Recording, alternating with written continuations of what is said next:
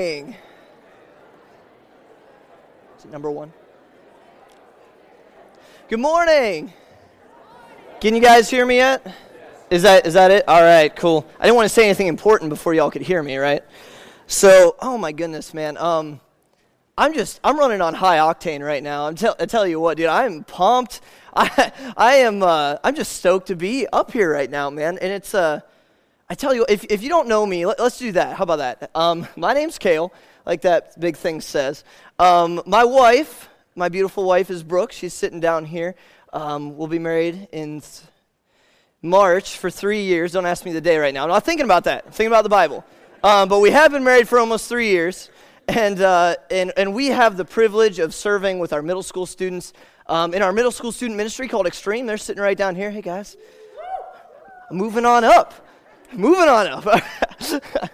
but oh yeah, we have the privilege of serving with you guys as middle school students, and we just we love it. Um, they excuse any of my dumb things that I say, and I promise I am not going to say anything dumb today. I promise Jeff that, um, so that I could do this. But man, I'm excited, and I, you know what? By way of introduction, I just like to do this. Um, I'm I'm 24 years old, and I've been going to this church for 24 years. I've been coming here since I was a baby in the nursery over there, and I've, I know that some of you change my diapers because you remind me. Um, so if you're one of those, thank you for doing that dirty deed. Um, I appreciate it. And, um, but really, because my parents, uh, they're sitting in the back, they brought me here since I was born. So I thank them, but I, I just want to thank this church body. Um, this church cares about children's ministry, this church cares about youth ministry. And uh, the only reason that I'm standing right here today, and the only reason I'm at my at the place in my walk with Christ today is because of this church. And because of this church who cares about children's ministry and who cares about youth ministry enough to realize that, you know what? Someday these little snotty nosed kids running around are going to be the next pastors of this church, are going to be the next missionaries, the next deacons. And I just want to say thank you, seriously, from the bottom of my heart. Thank you. If you've been coming here for any length of time, or you've just started working in children's or youth ministry, can I just encourage you, keep doing it? Oh my goodness, there is not a more important thing that we could invest in in our church right here today than the lives of our young ones, the lives of our children, our students, and our young adults. Thank you so much from the bottom of my heart um, for raising me up in the way that I should go. I, I, I wouldn't be standing here today without you guys. And man, can I just say to those of you who are serving in children's or youth ministry, man, if you don't realize, I hope you do now, uh, if you don't realize that the kid that you're dealing with and the five year olds could potentially be the head pastor of First Baptist Church, you're just missing out on the greater plan that God has, right? So, I mean, man, just let, I, I hope, I don't know, I guess we'll see by the end of this. I hope that I can be an encouragement that we've had this kid since he was born and since he was in diapers, and now, man, Look at him go. Look what he's doing. He's walking, talking on his own. Um, I guess you'll be able to judge that by the end of the service. We'll see. So we won't make any presuppositions here. But um, yeah, so that's, there you go. That's my introduction. But um, the text that I'd like us to look at today um, is a text that I'm, I'm 100% none of you have ever seen I'm saying that with sarcasm. We're going to look at Matthew 14. We're going to look at the story of Peter walking on the water. And there's a reason, and we'll get to that. But if you'll open with me to Matthew chapter 14, we're going to look at a selection of verses where that story is told. And there is, there, there is a reason why we're going to go there. But before we do that, as you guys are all getting there, let's get to Matthew 14 and let's just read the passage. And then we'll start dissecting it, all right? So, Matthew chapter 14, verse 22. We're going to read a few verses. Just follow along with me, okay? And it says, And straightway Jesus constrained his disciples to get into a ship and to go before him unto the other side while he sent the multitudes away. And when he had sent the multitudes away, he went up into a mountain apart to pray. And when the evening was come, he was there alone. But the ship was now in the midst of the sea, tossed with waves, for the wind was contrary. And in the fourth watch of the night, Jesus went unto them walking on the sea. And when the disciples saw him walking on the sea, they were troubled, saying, It is a spirit, and they cried out for fear. But again, straightway Jesus spake unto them, saying, Be of good cheer, it is I, be not afraid. And Peter answered him and said, Lord, if it be thou, bid me come unto thee on the water. And he said, Come. And when Peter was come down out of the ship, he walked on the water to go to Jesus. But when he saw the wind boisterous, he was afraid, and beginning to sink, he cried, saying, Lord, save me. And immediately Jesus stretched forth his hand and caught him and said unto him, Oh, thou of little faith, wherefore didst thou doubt? And when they were come into the ship, the wind ceased. Then they that were in the ship came and worshipped him, saying, Of a truth, thou art the Son of God. And when they were gone over, they came into the land of Gennesaret. Why don't you pray with me? God, I love you, and I just want to thank you ahead of time. Thank you for your word. Thank you so much, Lord, that you just outline every single thing of faith and practice that we should ever need in this book that we hold in our hands. I pray that we would never take that for granted, Lord. And today, as we dive into the words of your book, Lord, I pray that we would treat them as they are the pure, perfect, infallible words of God that have been established in heaven since before the beginning of the world. Lord, I pray that we would see them with a new light. Give us open eyes, give us open hearts and ears to receive the word that you have for each of us individually this morning. And it's in your name I pray. Amen. All right, there are two major events in Matthew chapter 14 in this section of verses that really divide out what happens in this passage. Okay? There's two things that we're going to look at that just divide it into a nice, tidy little outline, and we'll get to those in a minute. But before we get to those, we need to set a background, right? I, I want to I wanna just like draw the setting for you so you can see where this story is, not only in the context of the Bible, but in the context of history and the day that these disciples are having, all right? So let's do that. Check out the first three verses again. Go back to verse 22.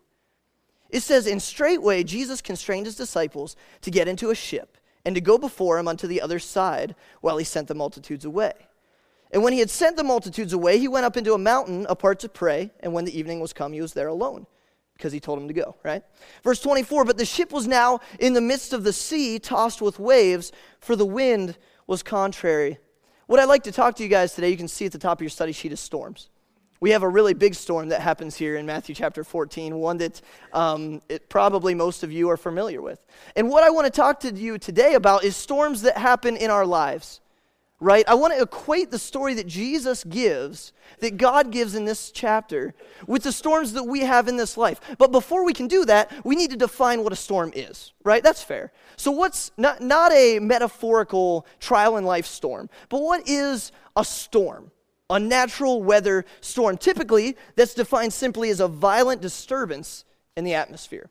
That's fair. I mean, right? Because there's so many different types of storms typically, just on a general scale, a storm is a is a is a just an atmospheric disturbance, right? And it makes sense because I mean, what do you typically associate with a storm? Mass amounts of precipitation, right? Whether it's rain or snow, wind, thunder, lightning. We associate, um, if it's severe enough, really fleeing to shelter to get out of the elements, the conditions outside. Sometimes limited visibility as we're driving. You can't see because there's so much falling in the way, so much wind gusts, things being blown around. You can't really see clearly. And then as it gets more severe, there will be delayed flights, right? Ever have a trip or a flight delayed or canceled because of a storm? It just got so severe that all plans of transportation just halt right there. Basically, the worse the storm gets, the better the chances are that you aren't going anywhere, right? That's, that's a storm. And you guys know that. But I want you to see, as we're getting ready to see where the disciples are, they're exactly where I just described. They're in a boat in the middle of the Sea of Galilee, surrounded by huge waves and wind gusts because the wind was blowing contrary. And they're in the middle of this giant atmospheric disturbance. Verse 24 says the ship was tossed with wave tossed, sorry, with waves, for the wind was contrary. That just means that the wind was blowing in the opposite direction that they were heading, right? So it's keeping them from moving forward. They're wanting to go this way, but the wind is blowing this way. And that causes a problem with a ship with sails, right? Because you need the wind to help you out. And it's blowing the exact opposite way. And we find in the parallel passage in Mark chapter 6, we're going to go there, that they actually abandoned the sails altogether because it was just not even helping. It was actually hurting them. Check out Mark 6, verse 47. It says this And when even was come, the ship was in the midst of the sea, and he, Jesus, alone on the land. And Jesus saw them toiling and rowing, for the wind was contrary unto them. So, what we see here is that the wind was so bad, the storm was so overwhelming. They abandon the sails altogether and they pull out the oars, man just to keep going. And it says they're toiling. That just means that they're exerting a ton of, uh, of energy. It's just with great difficulty, extremely hard, and very slowly trying to move forward with the oars. And they're not getting anywhere because the wind was contrary. So, plug that back into the story. Jesus, we see in the verse in verse 22, the first one we looked at, Jesus tells the disciples, "Hey, go that way." And so they obey. They get in the boat, they have direct orders from God, and they start heading this way. This is going to be my metaphorical way that Jesus says to go, all right? This way. And they start heading that way, but the wind is blowing that way. They can't go anywhere. They're just toiling. So they abandon the sails. They try rowing just to keep from, I'm sure, capsizing, and just to try and keep from not moving backwards from where they're trying to go. Right? That's what's happening in this story. Isn't that the case in life? think about it. Now think about what a storm is in life. Have you went through a storm ever? This is the last Sunday of 2014. Think back about this year. Have you went through a crazy storm this year? Maybe not. Maybe this was a great year. Have you went through a storm recently in the last couple of years? I'm sure we all have. Life isn't perfect, right? Isn't this the case? Isn't this what happens? It seems like one minute God has told you what to do and where to go, and you're heading that way, gung ho, and then boom, a storm just smacks you in the face almost out of nowhere, right? And what it does, this storm in life, I, I try to define it as really just like an event or a circumstance which just stops all forward momentum. It causes our forward movement to cease, and the swirling winds of the storm cause us to be stationary because we can no longer move forward. That's a storm in life. Have you ever felt like that? Do you maybe you currently feel like that? Maybe maybe you're going through something that's just put you right on your derriere and you're just sitting and you're like, I don't know what to do. Every time I stand up, I get blown backwards. I'm toiling and rowing and I can't move. Well, if you feel like that or if you've ever felt like this, I hope that this morning is for you because that's exactly what the disciples are going through and we can learn so much from how they react to this storm. There's another key setting before we move into the points. There's another key point to the setting that we need to understand to really set the context of storms and how and when they happen, all right? So if you're in Matthew 14, jump back a few verses to verse 14. I want to look at what immediately happens directly before the story that we're working with, okay? Let's take a look. Look in Matthew 14, verse 14. And Jesus went forth and saw a great multitude and was moved with compassion toward them, and he healed their sick. And when it was evening, his disciples came to him, saying, This is a desert place, and the time is now past. Send the multitude away, that they may go into the villages and buy themselves victuals. But Jesus said unto them, They need not depart. Give ye them to eat. And they say unto him, We have here but five loaves and two fishes. And he said, Well, bring them hither to me. And he commanded the multitude to sit down on the grass, and he took the five loaves and the two fishes, and looking up to heaven, he blessed and brake and gave the loaves to his disciples, and the disciples to the multitude. And they did all eat and were filled. Man, just a miracle. And they took up the fragments that remained, 12 baskets full. And they that had eaten were about 5,000 men, beside women and children.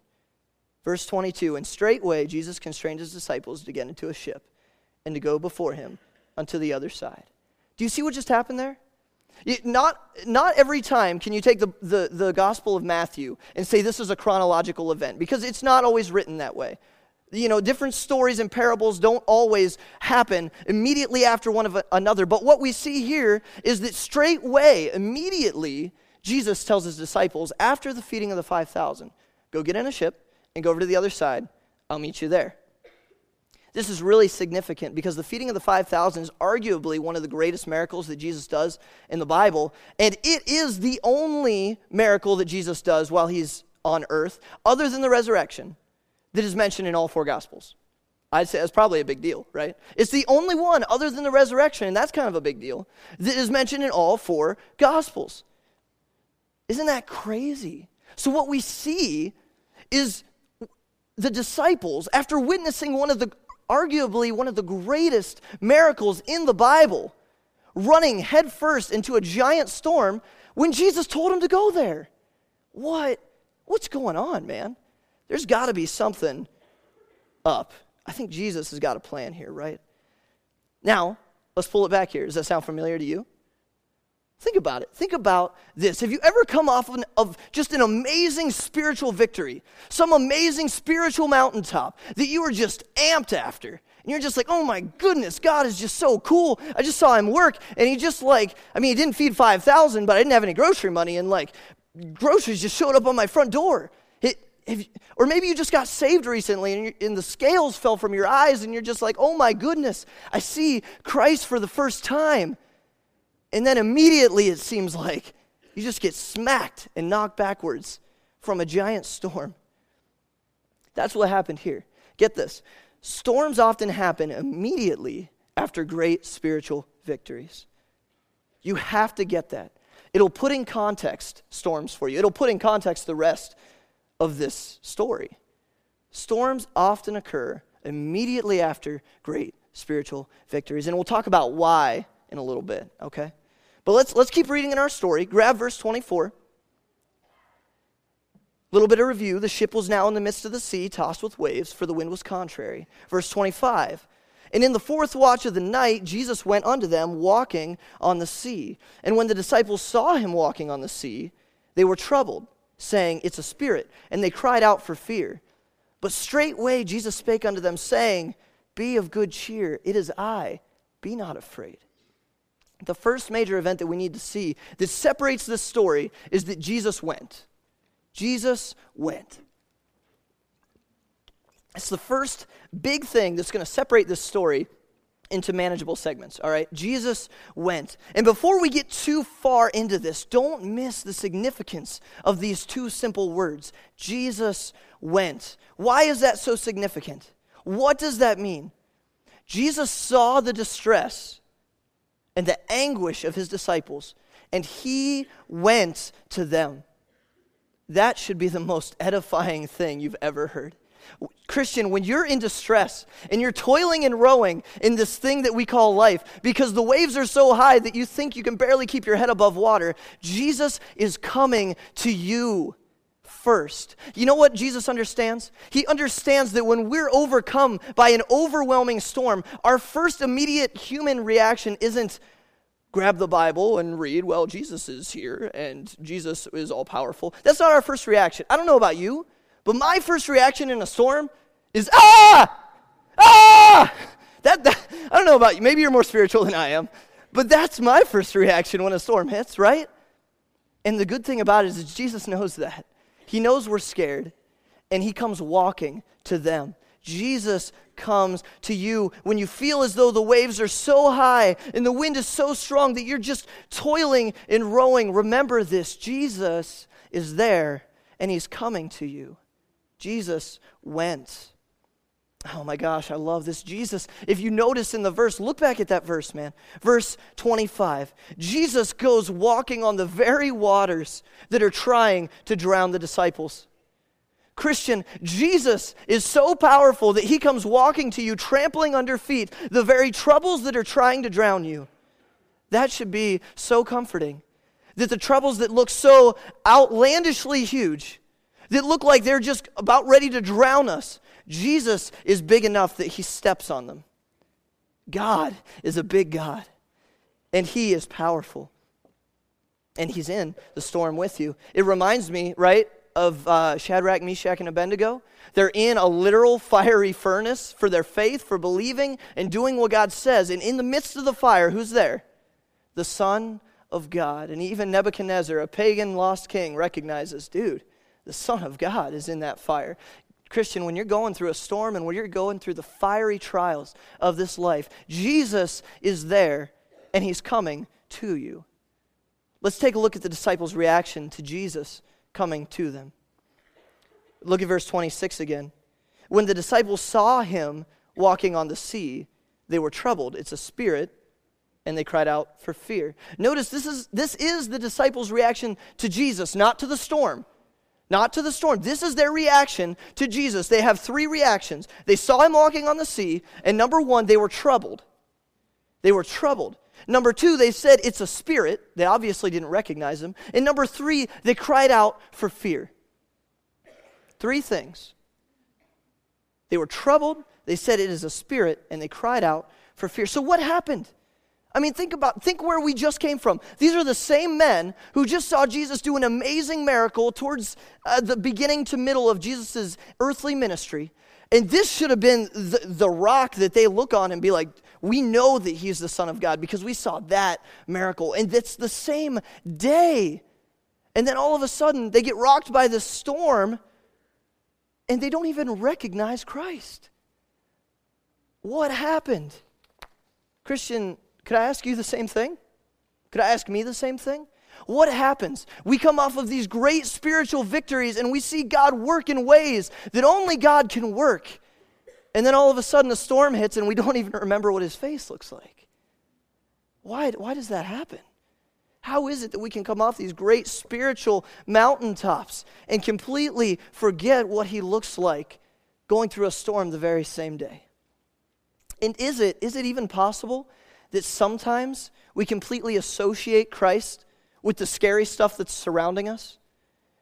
I mean, number two, it said that they thought he was a spirit, they thought he was a ghost. They didn't recognize him. There's your first bad move. Secondly, they thought he was a ghost. They just thought that he was part of the scary scenery that was surrounding them. Well, par for the course, there's waves trying to drown us, our sails don't work, and there's a ghost. Perfect. That's what they think, right? That's what they're thinking. But man, how often do we go through some crazy stuff? And Jesus is in there and he's walking towards us, and we don't recognize him because we think he's just part of the scary stuff around us happens to me more often than not, right? Here's the bottom line the disciples saw Jesus, but they didn't recognize him. It's not like they didn't see him, they saw him and they didn't recognize him. But catch verse 27. We're going to look at Jesus' response to the disciples. The disciples react, and Jesus responds. Verse 27. But straightway Jesus spake unto them, saying, Be of good cheer. It is I. Be not afraid. I can't tell you how much this verse meant to me a couple years ago when I was going through the largest storm of my life. I, am not going to go through the story. I've, many of you have heard it. I've told it up here before.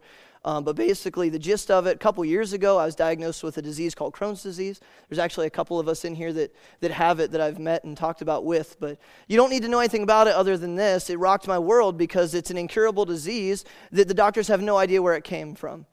They have no idea how you get it. And there's, there was nothing ever more frightening to me in my life than to get a diagnosis from the doctor that says, You have a disease, there's no cure, we have no idea how you got it. Have you ever been in a situation like that? Like, I'm, I'm not looking for sympathy, I'm just saying that's my experience. What's yours? Think back to that, you know, where all of a sudden you're just frightened beyond all belief. And then I read in Matthew 14 27, Be of good cheer. It is I. Be not afraid. And it just gave me so much peace. A peace of God that passeth all understanding came about me, like in, in Philippians chapter 4. And you can have that too. Notice Jesus responds to each irrational reaction that the disciples have. They have three reactions, and Jesus responds to each one specifically. Number one, they were troubled, right? They were troubled, and Jesus says, Be of good cheer. Don't be troubled. Don't be troubled. Don't worry. John chapter 16 and verse 33, Jesus is talking to his disciples and he says this These things have I spoken unto you, that in me ye might have peace. In the world you shall have tribulation, but there it is be of good cheer. I have overcome the world. There is nothing more peaceful than knowing that Jesus Christ has overcome the world and I have him living in me. How do we get so frightened by these storms? I, am in the same boat. I'm not preaching at you. I'm kind of like sitting in the pews too. You know what I mean? It's like, how do I do that? When I have here that Jesus says, Be of good cheer, I have overcome the world and everything in it, man. It reminds me of Hebrews, Hebrews chapter 4 when it says, We have not an high priest that cannot be touched by the feelings of our infirmities, but he was tempted in all points just like we are, but without sin. Guys, we don't have a high priest who sits up in heaven and just judges us. He came down and he was tempted like we are. He went through all the garbage and he never sinned and he overcame the world. And he holds the keys to sin, to death, and hell today. And that's the guy who's living inside of you if you have a relationship with him. That should bring you peace. Number two, The disciples cry out, It's a spirit. Notice Jesus' response, man. It is I. He says, Don't you remember me?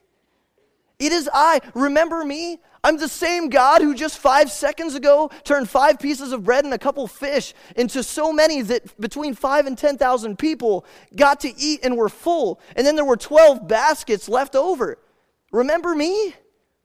It's me. That's what Jesus is saying to them. And he's saying that to you today. If you're going through a storm and you forgot how great Jesus is saying, he's saying, Do you remember me? I'm the same God who pulled you out of the miry clay, and I set you up on a solid rock, and I dusted you off, and I said, You're my son now.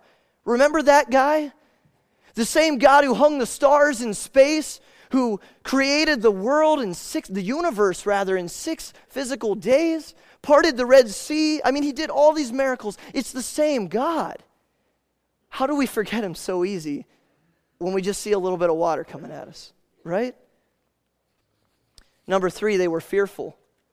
They were scared, man. And Jesus says, Be not afraid.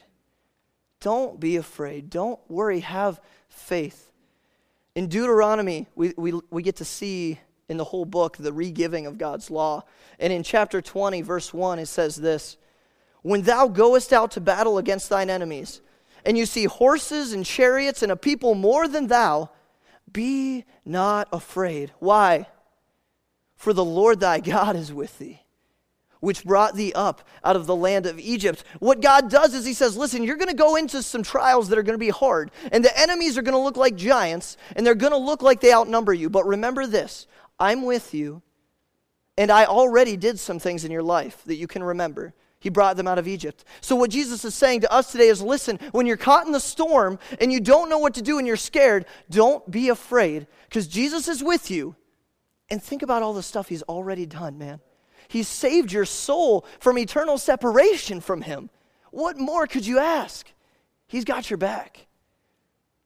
In Joshua chapter 1, Moses has just shortly passed away, and God's handing the reins of Israel from Moses over to Joshua. And he's kind of commending him here. He's, he's talking to him. And in verse 9, he says this God says, Have not I commanded thee, Joshua? Be strong and of a good courage. Be not afraid, neither be thou dismayed, for the Lord thy God is with thee whithersoever thou goest. Do I need to do another one? God is with us, man, in the storm. And it's okay to be scared. Jesus understood their reactions. That's why he went to them and he responded in every single way that they needed. God responds to you today in the exact way that you need. He addresses every reaction. And if you're going through a storm, go back. Go back to this passage. If you're not going one through, through one today, you will, you will soon. It just happens like that. And when you're going through it, go back to this passage and read Jesus' words to those going through storms. He says, Be of good cheer. It is I. Be not afraid. The second thing that happens in this passage, Jesus goes, so Jesus went. Now we're going to look at Peter. Peter went. Jesus went, and now Peter went. Let's read uh, the next couple verses there. Verse 28. So, um, Jesus, he talks to him, he responds, he says, Listen, be of good cheer, it's me. Remember me, don't be afraid. Peter responds, and he says this. Verse 28 Peter answered him and said, Lord, if it be thou, bid me come unto thee on the water. And he said, Come. And when Peter was come down out of the ship, he walked on the water to go to Jesus. But when he saw the wind boisterous, he was afraid. And beginning to sink, he cried, saying, Lord, save me. The first thing that we need to notice here, guys, is that Peter initially doubted. He did. I know that commonly when we hear this, this passage preached, we talk about, and it's not wrong, but commonly what we hear is the great, outstanding faith of Peter who walked on the water. That's great, but you have to understand, he first doubted Christ. Check it out. He says, Lord, if it be thou, do this. Whoa, what? Sounds a little bit like Peter is saying, Man, I don't trust you. Can you prove that it's you? Now, you have to understand, Peter is Jewish and they were into signs. Says in 1 Corinthians 1:22 that the Jews require a sign. Check out the Old Testament. God's always providing signs to let them know that he's there. But he just heard the audible voice of God saying, "It's me." And he didn't believe him. And he says, "If it's truly you, let me come to you on the water because that's a miracle. And if I'm walking on the water, I know it's you. I know it's you." Before we go harping on Peter too much, Let's check our own eyes for beams and motes, right? Before we start saying, you know, what, what the heck, Pete? Why are you doubting so much, man? He's right there. Have you ever found yourself doing this? I know I have. We might not say it quite like Peter did, but we, we, we make this fill in the blank statement like, Lord, if it's you, fill in the blank, right? Lord, if you're really there, fill in the blank. What's your fill in the blank?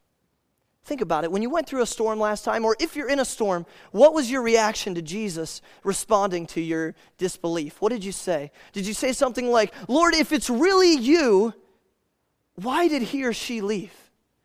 Right? That's what we do. We don't say, Let me come walk to you on the water. We don't say, God, I'm going to put this fleece out here like in the Old Testament. And if there's dew on the fleece and not dew on the grass, I know it's you. We don't do that. But what we do is we say, Lord, if it's you, Why'd you have to let them pass? Why did they die? If you're really there, Lord, cure them. God, if it's really you, just give me a sign. Why are you letting me go through this? We question God, just like Job did at the end of Job. Remember how God answers Job? He says, Listen, little guy, where were you when I created the universe? You have no right to ask me to prove myself. We don't, we don't have a right to ask God to prove ourselves, but you know what? Just like Jesus understands our irrational reactions to the storm, he understands our irrational reactions to him too. He does. God doesn't have to prove anything to anyone, but you know what else? Christ lets him come to him. He says, Come, right? That's a little confusing because God doesn't have to say, Yeah, I'll show you this miracle and then you can believe. But he does. He says, Come. God doesn't have to prove to Peter or to us anything. But what does Christ want us to do in a storm? He wants us to do what he asked Peter to do. He wants us to come to him. Jesus went to you first. Now you have to finish the deal. You have to go to him. Jesus comes to you walking in the storm, but you have to have faith. And yes, Peter kind of shrouded that in disbelief, but he still had some faith. He worked over his disbelief because Jesus asks him to come, and then he does. He doesn't have to prove his power, but he desires us to run to him in our storms. After all, he did come to us first, right? Matthew chapter 11 in verse 28, Christ says this Come unto me, all ye that labor and are heavy laden, and I will give you rest. Take my yoke upon you and learn of me, for I am meek and lowly in heart, and ye shall find rest unto your souls. For my yoke is easy and my burden is light. Listen, the first thing that happens in a storm is Christ goes to you. And you know, typically we're discombobulated by the storm and our navigation stuff isn't working and we don't know how to react. So we're just, we got our hands in the air, the sails came down, and we got the oars out. So Jesus comes to us, He draws near to you, but then He desires you to jump out of that safety boat and come into the waters to come to Him. Think about it. Where was the only safe place for Peter in this storm? The boat. Christ asked him, and maybe, maybe Peter shouldn't have asked this, but Christ says, Come to me. He asks him to jump out of the very safety place into the waters that are scaring him. And Christian, he does the same thing with us. He will ask you to come to him even though it's scary. Even though the only safe place is in the boat, he will say, Will you step out in faith and will you trust me? Remember me? I've done all this stuff before. And even though Peter initially doubts Christ, he does take that jump of faith to jump from the safety of the boat into the roaring seas. And that's exactly what our response should be to God as well in these storms. Look back at verse 29. We're going to keep going. And Jesus said, Come. And when Peter was come down out of the ship, he walked on the water to go to Jesus. But, there's always a but with Peter, right? And with us. There's always, we do something good, but Verse 30 When he saw the wind boisterous, he was afraid, and beginning to sink, he cried, saying, Lord, save me. Let's take a look at Peter's reaction to the storm. So Peter goes, and this is his reaction to the storm. So let's backtrack a little bit. Initially, Peter doubts, right? He doubts Christ. He wants him to prove himself. But then he works up just enough faith to say, okay, I'm going to jump in and come to you. But then he's overwhelmed again by the storm. Like, so he's, he doubts, he gets some faith, and then he's overwhelmed again, and then he doubts again. Why? Because he saw the wind. He jumps out of the boat and he sees the circumstances surrounding him, and he gets frightened again, and he loses faith. Peter jumps out of the ship, takes one look around at the storm surrounding him, and says, What did I just get myself into, man? Ever find yourself doing that? You're in the storm and you find, you know what, you do what the disciples do. You doubt him, you forget what he looks like, but then you come to your senses because you're saved, you have a relationship with the shepherd, so you know his voice, right? So you work up a little bit of faith then, and then you jump out and say, I'm coming. Oh my goodness. Why did I just do that? And then we start to sink. Number two, just like Peter did. Number one, Peter was afraid. I'm sorry, I skipped one. His reactions are he was afraid. And then number two, he began to sink. What's the problem with that scenario, though? Track with me. I'm in a storm. I'm Peter. I'm in the boat. I'm scared. I doubt Christ. I forget his face. But then I remember him and I'm like, okay, I'm coming to you. I jump out. And then I look at the wind and I'm scared and I start to sink. What's wrong with that picture? Where am I looking? I'm looking at the storm. I'm looking at the circumstances. I'm looking at the wind and the 50 foot waves, and I'm not looking at what? I'm not looking at Jesus. If I don't look at Jesus, I'm not going to get to him. If I'm looking at the circumstances, I'm going to start to sink. Christian, stop looking at the waves and start looking at the one who saves. Right? Stop looking at the waves. They didn't call you out of the boat, Christ did. You're going to Christ, keep your eyes on Him. And think about this where's Jesus right now? He's up there, right? In the ceiling. No, He's in heaven. And if I'm looking at Him, I'm in the storm. I'm looking at Him and I'm walking. What am I not looking at? I'm, that's right, bud.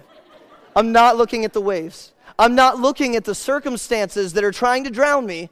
I'm looking at Him and I'm following Him in faith because He's called me out to the waters. I love that song, man. That song, Oceans, that we sing. He calls us out into the waters beyond our faith to see, will you trust me like you've done in the past? And the storm's scary. But Peter, he does, he doubts, he looks at the storm and he sees everything around him and he's scared and he begins to sink.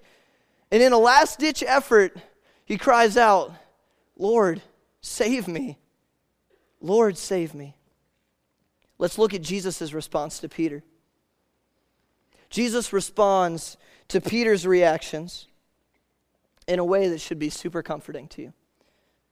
Matthew 14, verse 31. Peter begins to sink. He cries out, Lord, save me. Verse 31 And immediately Jesus stretched forth his hand and caught him and said unto him, O thou of little faith, wherefore didst thou doubt? Christ's response to Peter's reaction, he stretched forth his hand, he caught him, and he said, Why'd you ever doubt? And that's exactly what he does for us. Notice the text says immediately. He doesn't cry out, Lord, save me, and then Jesus thinks about it. I don't know how far away that Jesus was from where Peter was sinking. Peter was walking to him and he starts to sink. I don't know, say he was a room's length or a football field or two feet. Immediately, Jesus is there. Christian, it doesn't matter how far you've strayed from God's path. If you cry out, Lord, save me, He'll be there immediately stretching forth His hand and catching you and drawing you out of them waters. It doesn't matter how far you've strayed because Christ is big enough to step on the very waves that are drowning you today. And that should be encouraging. That should be so, so encouraging.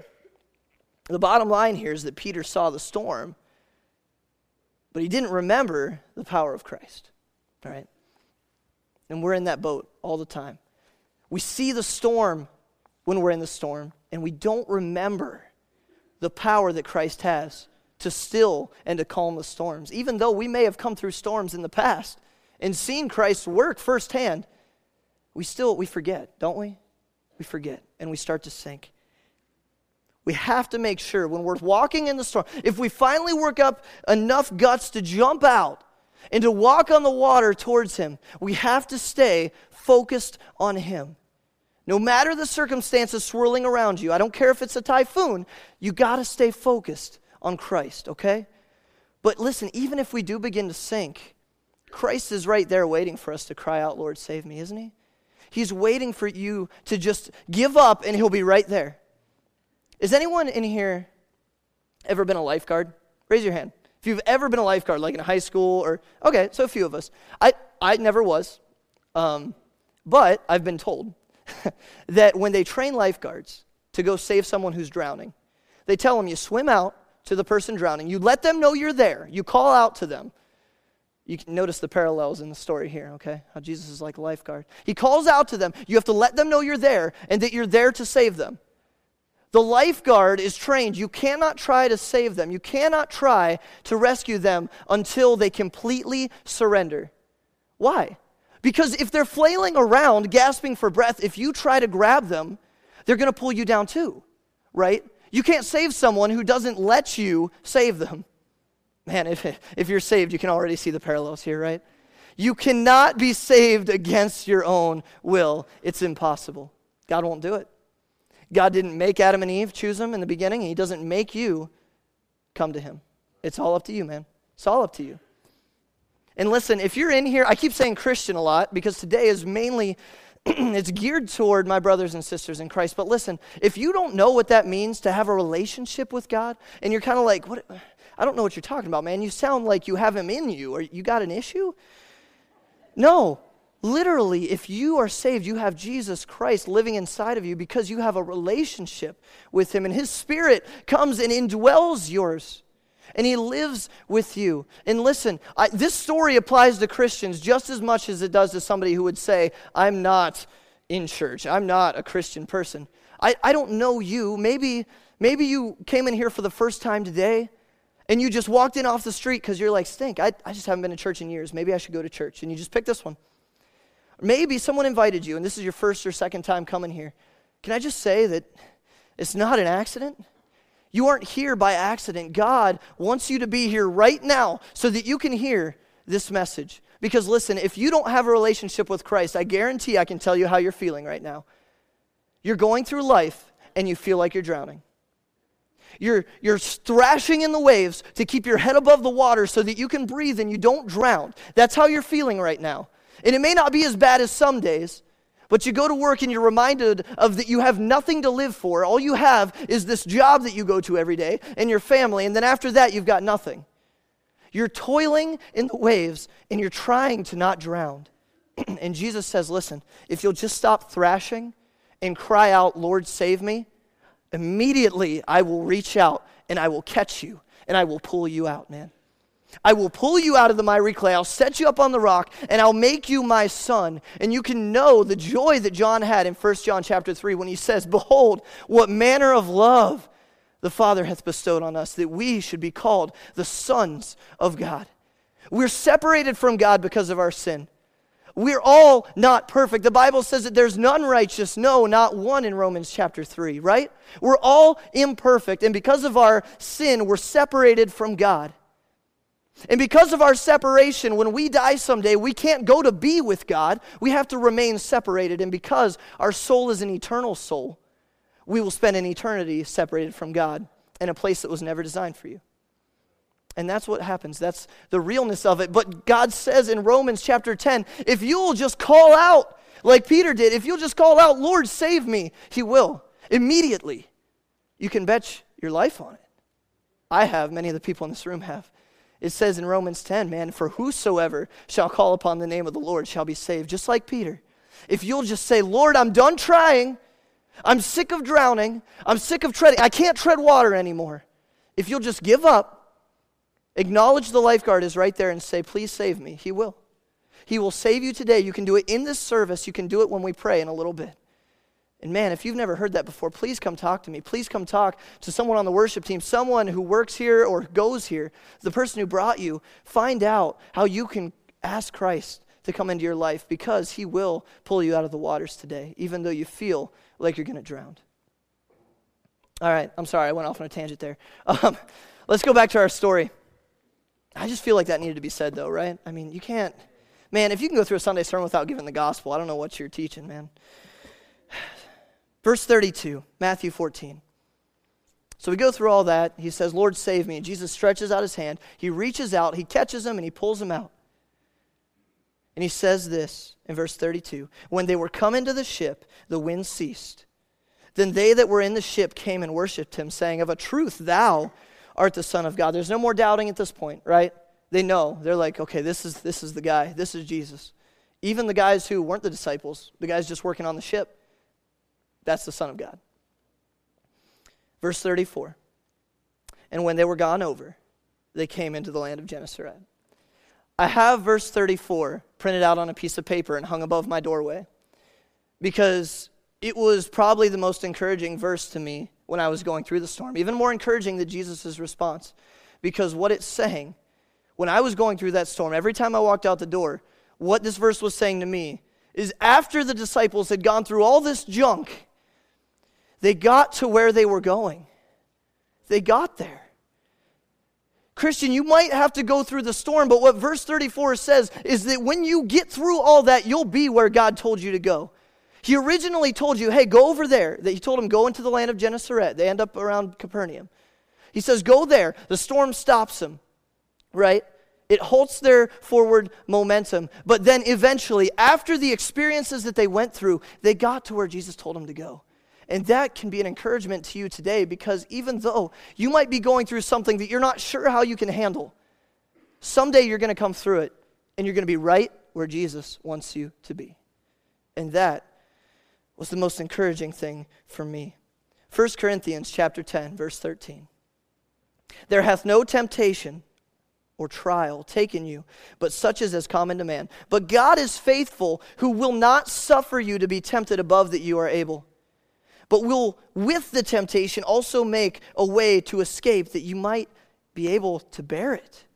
Listen, if you're going through something today or you've went through something that you're just to the point where you don't know if you can take it anymore, the Bible promises that you can. Because God won't let you go through anything that you can't get through with Him. He won't. That's a promise.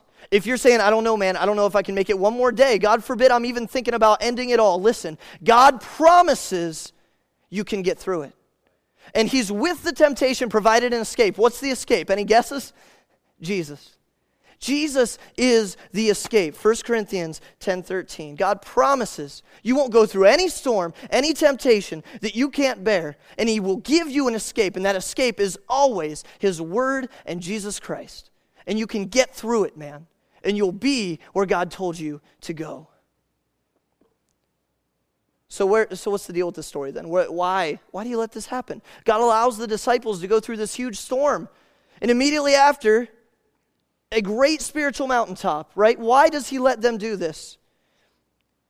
That's where we're going to land the plane. God allows us to go through storms to draw us to Him so that we need Him. He wants us to come to Him, and He allows us to go through the storm so that we need Him, so that we go to Him. And He'll use that storm in our life. One of my I, have grown up at this church, and any of you who have been here for a, a, long amount of time remember a pastor who worked here a long time ago. Not, not that long, but he's, he's not with us anymore. He passed away. His name was Frank. And one of my favorite things that Frank ever said was fruit doesn't grow on the mountaintops, fruit grows in the valleys. Think about it. Mountaintops, mountaintop victories are where you want to be, right? You don't want to be in the valley in your spiritual walk. The valley's hard. But you know what? Mountaintops are cold. Fruit doesn't grow up there. Fruit grows in the valleys. Fruit grows when you're going through stuff that you don't know if you can handle, and then you get through it, and you're where God wants you to be, and you look back and say, Wow, I can do all things through Christ, which strengtheneth me. Right? Fruit doesn't grow on the mountaintops. Check this out. This is how God's going to use this storm in your life. If you're going through a storm right now, this is how God's going to use it in your life. And if you've went through them before and never noticed this, this is how God wants to use that experience in your life. James chapter 1 and verse 3. Knowing this, that the trying of your faith worketh patience. But let patience have her perfect work, that ye may be perfect and entire, wanting nothing. Perfect doesn't mean without sin here, it just means complete, lacking nothing. You, you'll be complete whenever your, your patience and your faith is tested you'll gain patience and you'll exhibit more patience when you get through it. That's what it says. So going through storms will make you patient. But if we take that lace in one hand and we take Romans 5 in the other, we can tie the bow on this thing. Check it out. Verse 3. Not only so, but we glory in tribulations also, knowing that tribulation worketh patience. We've seen that, right? In James. Verse 4. And patience, experience. And experience, hope. It doesn't stop at patience. God doesn't just want you to learn how to be patient, He does. But He wants you to grow from that.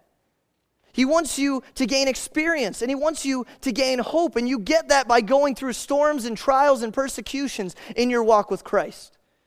So, what's that mean practically? It means this. So, this time, let's say you're going through a storm right now. And this time, like me two years ago, you didn't recognize Jesus at first. You did what the disciples did. You, you attributed him to just what was going around, around you, and, and maybe you didn't even want to recognize him because you were so mad at what was happening to you. But then you wise up, you get some faith, you jump in, you go through it all, and you come out on the other side. Okay? Next time you go through the storm, you can look back on that experience that you just learned through patience and it will give you hope.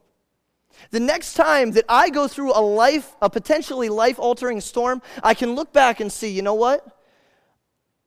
Jesus has already handled this stuff before, man. What? I don't need to be afraid. I can be of good cheer because I know He's there and He's coming to me, and all I got to do is walk over to Him and say, hey, man, will you hold the umbrella over my head while we walk through this thing? you gain experience from your trials and you gain hope. So that next time you go through something, you don't have to be afraid. You don't have to forget Jesus. You can remember what he's already done, right? And listen, if you're older and you've been through some of this stuff before and you're thinking, "Man, I'm I haven't went through a crazy storm in a while." Can you remember your storm stories and help the younger ones who are going through that too? I think that's that's the point of a multi-generational church, man. Older ladies, grab the younger ladies. Older men, grab the younger men and say, "Listen, I know what you're going through is hard right now, but trust me, Jesus will bring you through it." You just got to go to Him, man. Use that to encourage the younger ones who don't know and they're flailing and they're thrashing and they're toiling and rowing. Use your experience to give them hope. We can do that. We can do that. Listen, it all comes down to this. Storms, they can be debilitating, right? They can be horribly, astronomically large. They can make us immobile. They can make us stationary. But just remember this, guys. If you don't take anything away from today, take this. Stop looking at the waves and look and focus your eyes on the one who saves. Don't look at your circumstances. There's a bigger picture you can't see inside the storm. And Jesus is working all things together for good to those that love him, right? He's going to use this in you somehow down the road. Trust him. Don't look at the circumstances. Walk towards him. Focus on him. And he'll use this He's waiting for you to come to him, and He's waiting for you to call on Him today. Let's pray.